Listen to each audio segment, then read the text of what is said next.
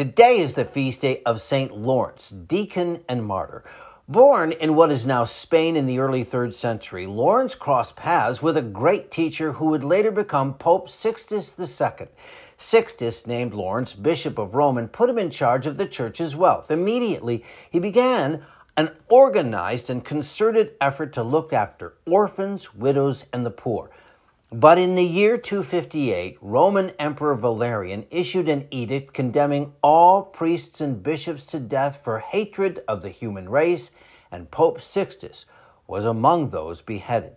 Valerian, knowing Lawrence controlled all the church finances and property, offered to spare his life if he would hand over the church treasure. Lawrence agreed, asking for three days.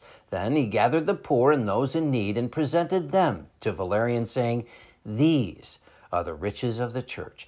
Incensed, Valerian condemned Lawrence to die by being burned alive on a gridiron, a death to which Lawrence went while joking with his executioners.